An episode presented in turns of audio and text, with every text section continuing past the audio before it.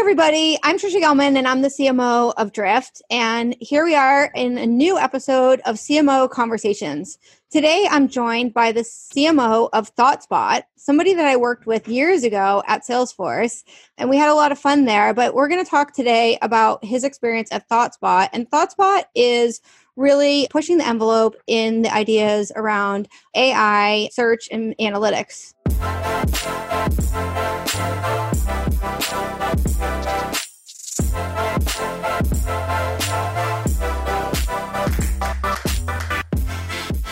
So Scott, why don't you start by, you know, helping us understand just a really little bit about yourself and ThoughtSpot? Yeah, hi Tricia. Thanks for having me back on the show. I'm excited to be here and for people that might have listened to us before, I won't go into a lot of detail on my background, but I'm the CMO at ThoughtSpot. I've been in the company for about 6 years.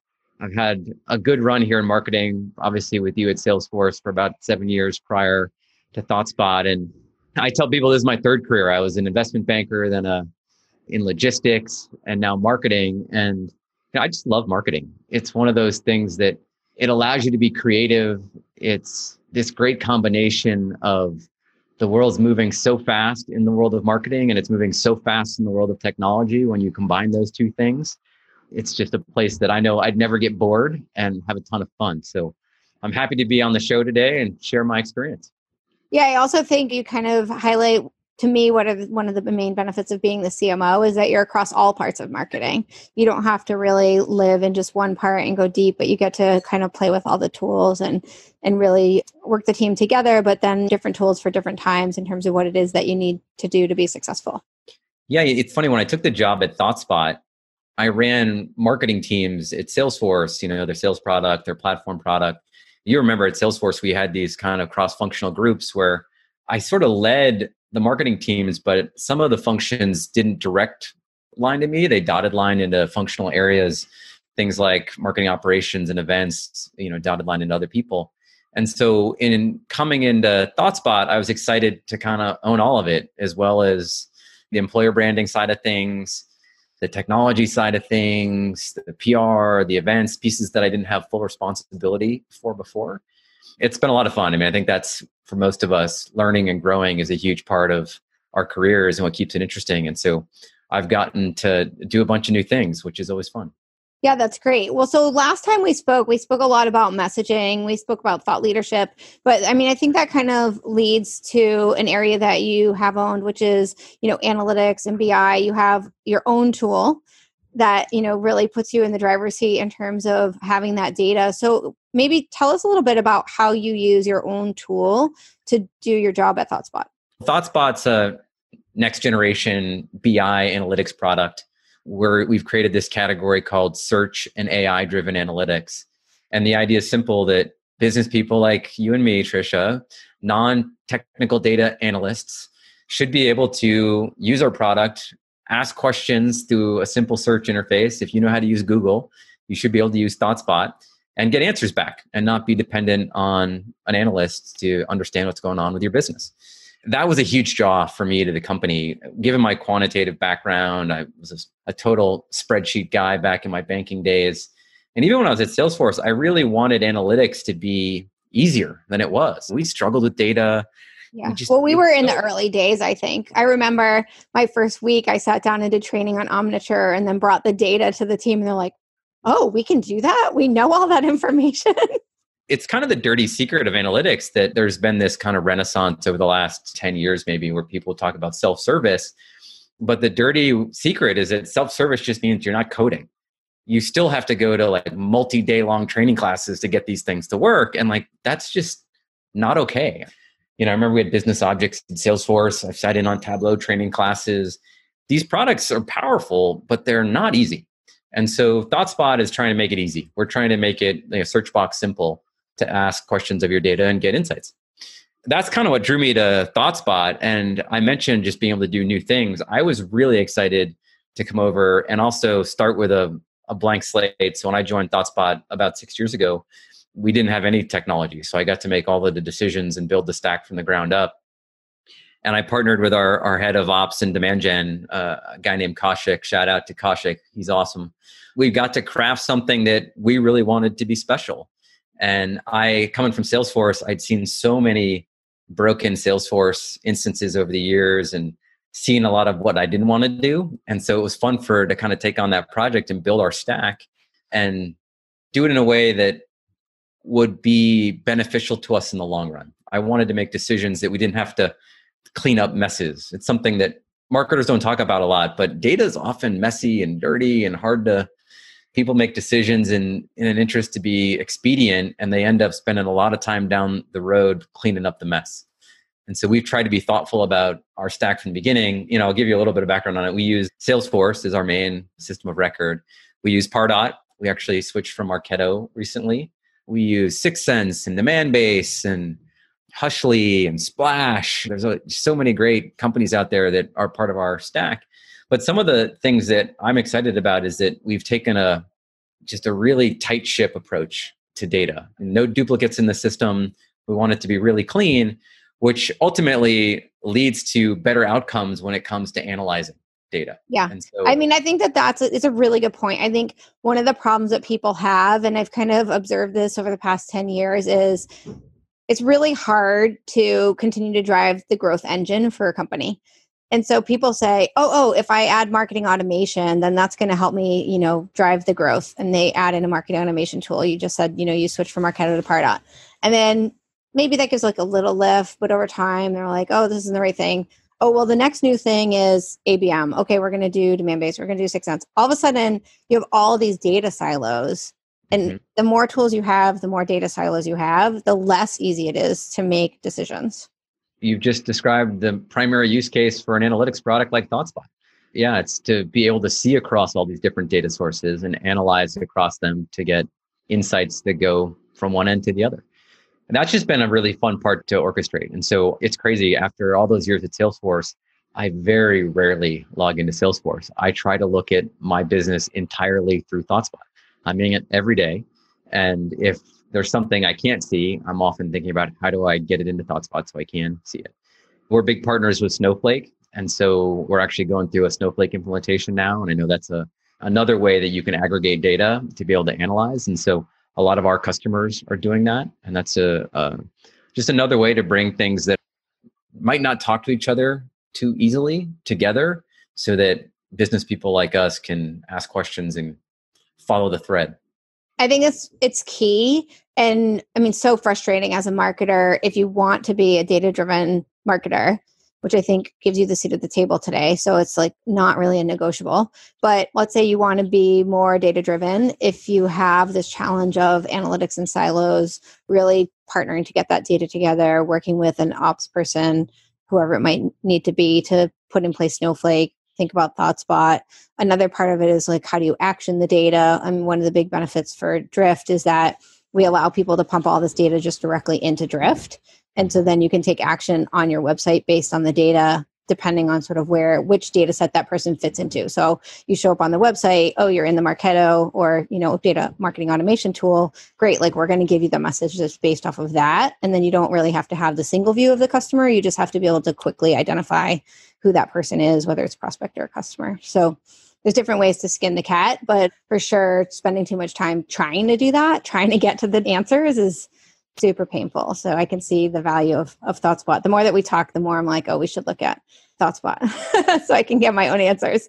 The beauty of it is that the thing that, you know, there's a lot of dashboards out there that help people look at macro trends and you kind of know one big metric's up or it's down.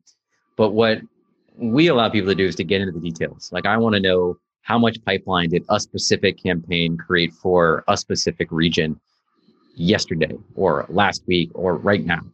And that is traditionally hard to do. And it's hard to do fast. And like I can type a few keywords and get that answer immediately. That's the one of the exciting parts about this industry right now is that we've come a long way since you and I first met back at Salesforce in our what feels like archaic ways of some of the marketing operations things that we did back then. It's a whole new world. Yeah, and I think it's super exciting and it really empowers you to to offer value in the company because you can see the impact on what you're doing in your marketing and you can have a conversation not just about the fact that you launched a cool shiny campaign but the fact that it, it had impact and it really drove value for the business i would say like we one of the, the crazy things is that we don't have any data analysts in our marketing team. Zero. We're a little over 30 people, so we're not huge, but normally companies have analysts to do work for them. And we're able, through the ease of use of the product, not have them. You'll often hear about people having analysts overseas and lots of data happen, like spreadsheet work happening. For us, it's all done in one spot. There are no spreadsheets, there are no analysts. It's just right there whenever you need it. And there's a huge amount of efficiency that comes from that, especially if you're trying to be a lean marketing organization and you don't want to put all your headcount, all your resources into just keeping the lights on. It's a good way to move faster. Yeah, I mean, multiple jobs. I've been told that if I want to have better analytics, I need to have a person who can write SQL. And the last thing that I want to do with my marketing headcount is spend it on a person who's writing SQL. I'm like, no, kill me now. I'm not going to give up my headcount for a person who's going to write SQL. That's just not happening. So, anyway, I'm, I'm with you on that. That's actually the backstory of why I joined ThoughtSpot. When I worked at Walmart, and this was a decade ago, and ran logistics for Walmart.com I hired a person to sit next to me to write SQL. And it gave me a lot of power because it like, especially in a cost conscious business with lots of data points, like it was a absolutely the right move at the time, given the technology limitations. Thankfully, we don't need to do that anymore with products like ThoughtSpot, making it easy to use natural language search to ask questions. But yeah, I've been there. So I think that was one of the things of like, if I could have this, I don't need to do all that. Yes, please. And yeah. it's just, it's been a fun story to tell too. I think it's great. And it's always great when you can work somewhere and use your tool because it just helps you to be the better marketer in terms of talking about it. But let's talk about the rest of your stack. You talked about two different tools that I think people would put into the category of account based marketing. And I know that you have the I would call it a plus, but maybe it's a plus and a minus of really mostly going after sort of a higher end customer. Account based marketing probably has a very high return for you. Talk a little bit about what that means for you and sort of how you are thinking about account based marketing. Yeah. Account based marketing is huge for us. Huge. To put it in context, we sell to the, the mid market and the large enterprise. And we've had a ton of success selling to some of the world's largest companies in the world. So Walmart, Hulu, Caterpillar, RBC, Verizon. It's really kind of a who's who of some of the world's biggest companies. We're working with the chief data officers and the EVPs of business lines to try and help them transform how they use data. And so our ASP is you know roughly three hundred thousand dollars in those big accounts as a land, and it can be seven hundred to a million dollar expansions. So big business, and so understanding those accounts and helping our sellers penetrate those accounts because you can use ThoughtSpot in every division, all the different departments, lots of different use cases. So we're really thoughtful about helping the sales team get in and prove value once they do get a foothold for the next use case, the next use case, and the next use case. So we've dedicated a lot of time to ABM. Probably the first thing that comes to mind as I talk about it is that one of the things I see companies, marketing teams do is like, well, we need to hire someone to do ABM. And I'm always totally confused by that because to me, it's like you're either an ABM marketing team or you're not.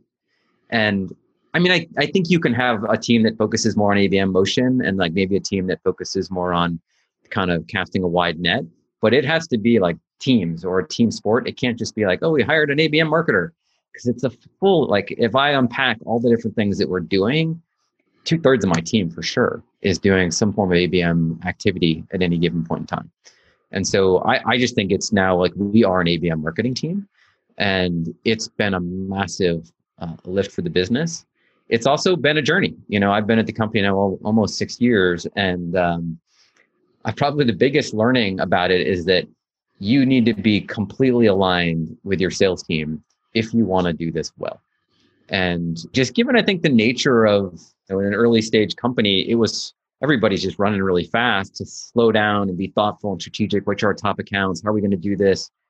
It's hard to do in the early days. I think there's tons of value if you can do it, but it became an evolution. And now where we are, it's just pretty awesome to see. So I'm kind of happy to unpack it and talk through kind of our key learnings and what we've done. But there's nothing that we do that's had more impact, especially on our sales productivity, than our ABM efforts.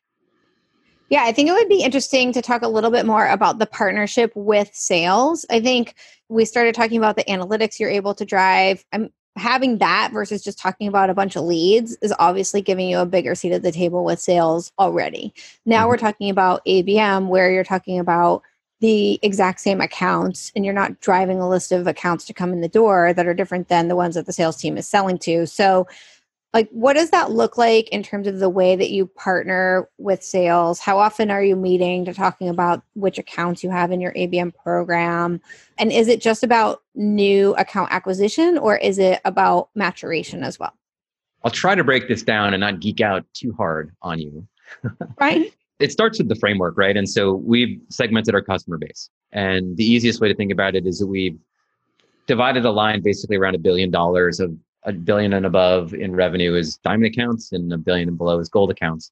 And for our direct sellers, they're really only focused on diamond. And we have our partners, our partner ecosystem that that sells into gold. And we've got an inside team that helps facilitate that. In the diamond business, we've broken that into three parts. And that's really where most of our ABM activities happen.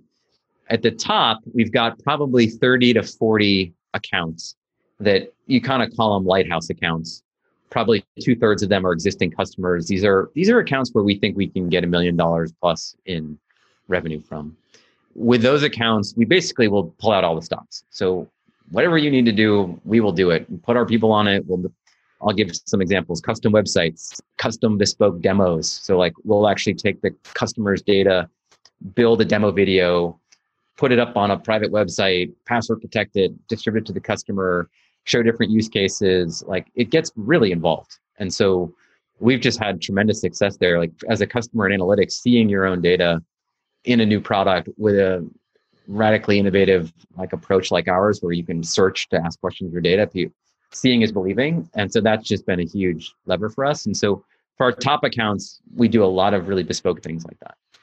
And then probably where it's the most interesting though is in tier two and tier three because the Tier two basically incorporates all of the named accounts that our sellers go after. We really have them focused on a limited number, like five to 10 accounts, because we just think that there's so much opportunity there and we want them focused. My CEO always says that focus is like oxygen to a seller. And you'd think in analytics, it's kind of counterintuitive that you could sell it to every department, every industry. Yay, it's everywhere. And it's actually sort of suffocating to have that many options. So we give them focus. And there's a real the shift from what tier two accounts are heating up to become tier one and get that extra level of customization and finish, or what tier three, and these are accounts that are not named, that are hand raisers that may be warming up. That if you're uh, one of our account execs and you're like two or three of your accounts and just nothing's happening, we've been trying, they're just not interested for whatever reason. How can we quickly cycle them out with some tier three that have been putting their hand up and really actively engaged in the marketing cycle? That's basically been a framework we've had for a couple different years. And and it's been really hard to execute. And i'm thrilled to see now like i just came from a meeting this week where we've got an account scoring model where we're starting to work with the regional sales leaders and go account exec by account exec look at what they've chosen look at accounts in their patches that they haven't chosen. Are there accounts that have heated up that they should be looking at and put in their focus zone that they're not? And so that I think is easier said than done. It requires people looking at data and kind of actively engaging. We're doing this all in ThoughtSpot, which which has been a nice factor. But it takes effort and coordination. But if done right, that's really where the flywheel, especially if you've got large ASPs, customers that have the propensity to buy a lot, it makes all the difference in the world. Thank you for sharing that level of detail. I think our listeners will really like going below the surface level. And ABM has been a buzzword for probably seven years, if not longer. And yet, I think everyone has different definitions of what it is. So to hear from you how you think about it and how it stratifies across 30 to 40 accounts down to like hundreds of accounts, I think it's really helpful. There's actually like one kind of summary thought that I have that I think sort of teases apart the problem with ABM in terms of how people might think about it. And I thought about it this way too is that generally when you say account based marketing, I think people think, let's go pick the accounts they're going to market to. And it's actually the opposite. It's really what accounts are raising their hands that they want to be you to engage, then those are the ones that you go sell to. And so it's a little bit of a inverse from I think the way people like would naturally tend to think about it. Once you get that clear, I think it helps the conversation internally. especially as you're trying to sell that to your sales team who's trying to figure out what this newfangled account based marketing thing is and why it's important. I found that to be a kind of a, a crystallizing concept for folks. I really like that concept because I think there is so much potential, especially when you get to account scoring, to really identify like where should people focus and then that unlocks huge potential in sales because people focus not on the list of the account they thought was going to be the best one to make the year but instead on how they're actually going to make the year with the account that's raising their hand. So that brings me to my final question on this which is if you're talking to somebody who's going to start an abm program they haven't done it at all where do you think they should start? Should they start on evaluating a tech stack to support ABM, or should they start on aligning on accounts and the strategy with sales? Absolutely, the strategy. For us, it was a journey. And so I think as a team, you need to understand, you need to come up with a framework and an idea. It's almost like I, I basically, I built a, a little internal ABM pitch deck where I would just sell the idea. Like, this is what good looks like anybody want to do this right now? you know, I'd go around like, are we ready? And it was like, yeah, that sounds like a good idea. Well, actually, in the early days, people didn't see it, and then the pitch got better. And a couple of things happened. Like we had this framework. I'd say we slowly started building the tools in the back end because we knew that we needed to do this. And even if the sales team wasn't quite ready, we wanted to be ready when they were ready. And so using ThoughtSpot, using products like 6sense and Demandbase and kind of building what I would call just call the infrastructure, our custom websites, our tracking, or analytics. And then in the whole tiering strategy, we had it all the, you know, basically the segmentation built inside Salesforce that we look at in ThoughtSpot. And then once we got to the place where they were ready to really take it, like at one point we had, I think our sellers had 30 accounts and really go focus on 10 or less. That's when we were really ready. And I would say bringing data into the conversation, bringing structure, and then also having those key wins. So the little custom things we do that are actually take quite a bit of work, but those are almost like uh, as a marketer, those are offerings to the sales team. Like, look what we can do for you when you give us guidance. When you choose accounts, we can help you. And like, here's how. And they would be like, oh my gosh, this, you know, this custom video just totally blew away our champion. They sent it to the CEO. Everybody's raving. That buys you another conversation to say, here's how we can take this ABM program to another level. We're cooking with gas now, but it's been a journey. And so you need to have all those pieces lined up and be constantly selling it to the rest of the organization and the value that can come from it. I like the idea that it's a journey. And I think a lot of times people think ABM, it's a destination, and they get really hung up on like, what is this complete, all encompassing ABM program? And the idea that it's a, a journey and you can sort of start and you can learn along the way you can build the tech stack along the way. I think that's a great approach. Anything else you want to add here? Because i think this has been a great conversation and we could wrap here. I think that was a great close in terms of how to do abm successfully and, and what's worked for you. Yeah I'll, I'll wrap with a kind of one closing thought on it. It's probably a quote that you know which is ABM is totally a journey. And what I found is that as we executed different tactics and we got different buy in and different proof points as we did it, it really started to crystallize the value behind it. You know, I stood up at a sales kickoff last year and showed metrics and walked the company through it, and people were like, "Oh, we can start to see it." It was a tactical journey, and one of the one of the the quotes I've always loved from Benioff at Salesforce, the CEO, is that he would always say, "Tactics dictate strategy." I think that always like totally messed with people's heads. They're, wait a minute, here's one of the most brilliant strategic thinkers, marketers of all time, and he's he's saying tactics before strategy. What? But I think he's right. I think there's a high level strategy, but sometimes you just need to get the pieces going. And as they kind of get on the board, the strategy and the proof of the strategy becomes more clear. If you put a couple of tactical pieces on the board and the strategy gets foggier, you're going in the wrong direction. That's been kind of a, a learning for me as we've gone through it and kind of helped shape my thinking. I love that. And we used to always repeat that back when we were at Salesforce, but it doesn't get old. I do think, you know, have a good idea, have that idea of like what the end game looks like. You also talked about your pitch deck internally and how you kind of painted what good looks like. So you were telling people where you're trying to go, but then mm-hmm. you're implementing a tactic to kind of get there along that journey and and then being able to come back to people to say hey look we set out on this journey we said this is what good looks like we did one thing we're not at the end let's now go to the next thing let's go to the next thing and and that also builds your credibility you know it builds a momentum within the team i always talk about how it's not worth it to try and build the super ultimate Maserati when in fact, you know, if you start with a bicycle, you might be okay. it's important to get that win with the bicycle with the thing that you can get on right away and then get to the next level, the next level and and kind of build on it, which it sounds like you've done. Yeah, I think that's a great way to summarize it. Start with the bicycle, not the Maserati. Yeah. well, thank you so much for joining us. It's been great to have you on the second episode. I think there's so many topics we could talk about. I mean, you know, you've worked with lots of different sales leaders, and I think you're talking here about the success that ABM has had and analytics in terms of working with sales, but lots of different facets to being a CMO. And I think the tenure that you've had really has allowed you to also do different things and learn and grow with the team, which is which is also you know a testament to sort of what you've been able to do in the company. So thanks for sharing your wisdom with us. And again thank you listeners. We strive to bring some of the smartest best cmos onto cmo conversations. But if you like this episode if you have another topic you want us to talk about please post those things in the notes and help us to to promote the series so that we can continue to reach more people and help them improve the marketing that they bring out into the market, the partnership that marketers have with sales, with leadership. I mean, all of these things. We are the brand ambassadors of what good marketing looks like. Thank you, Scott, because you are definitely a top marketer and we're happy to have you on the show. It's been a ton of fun. Thanks for having me.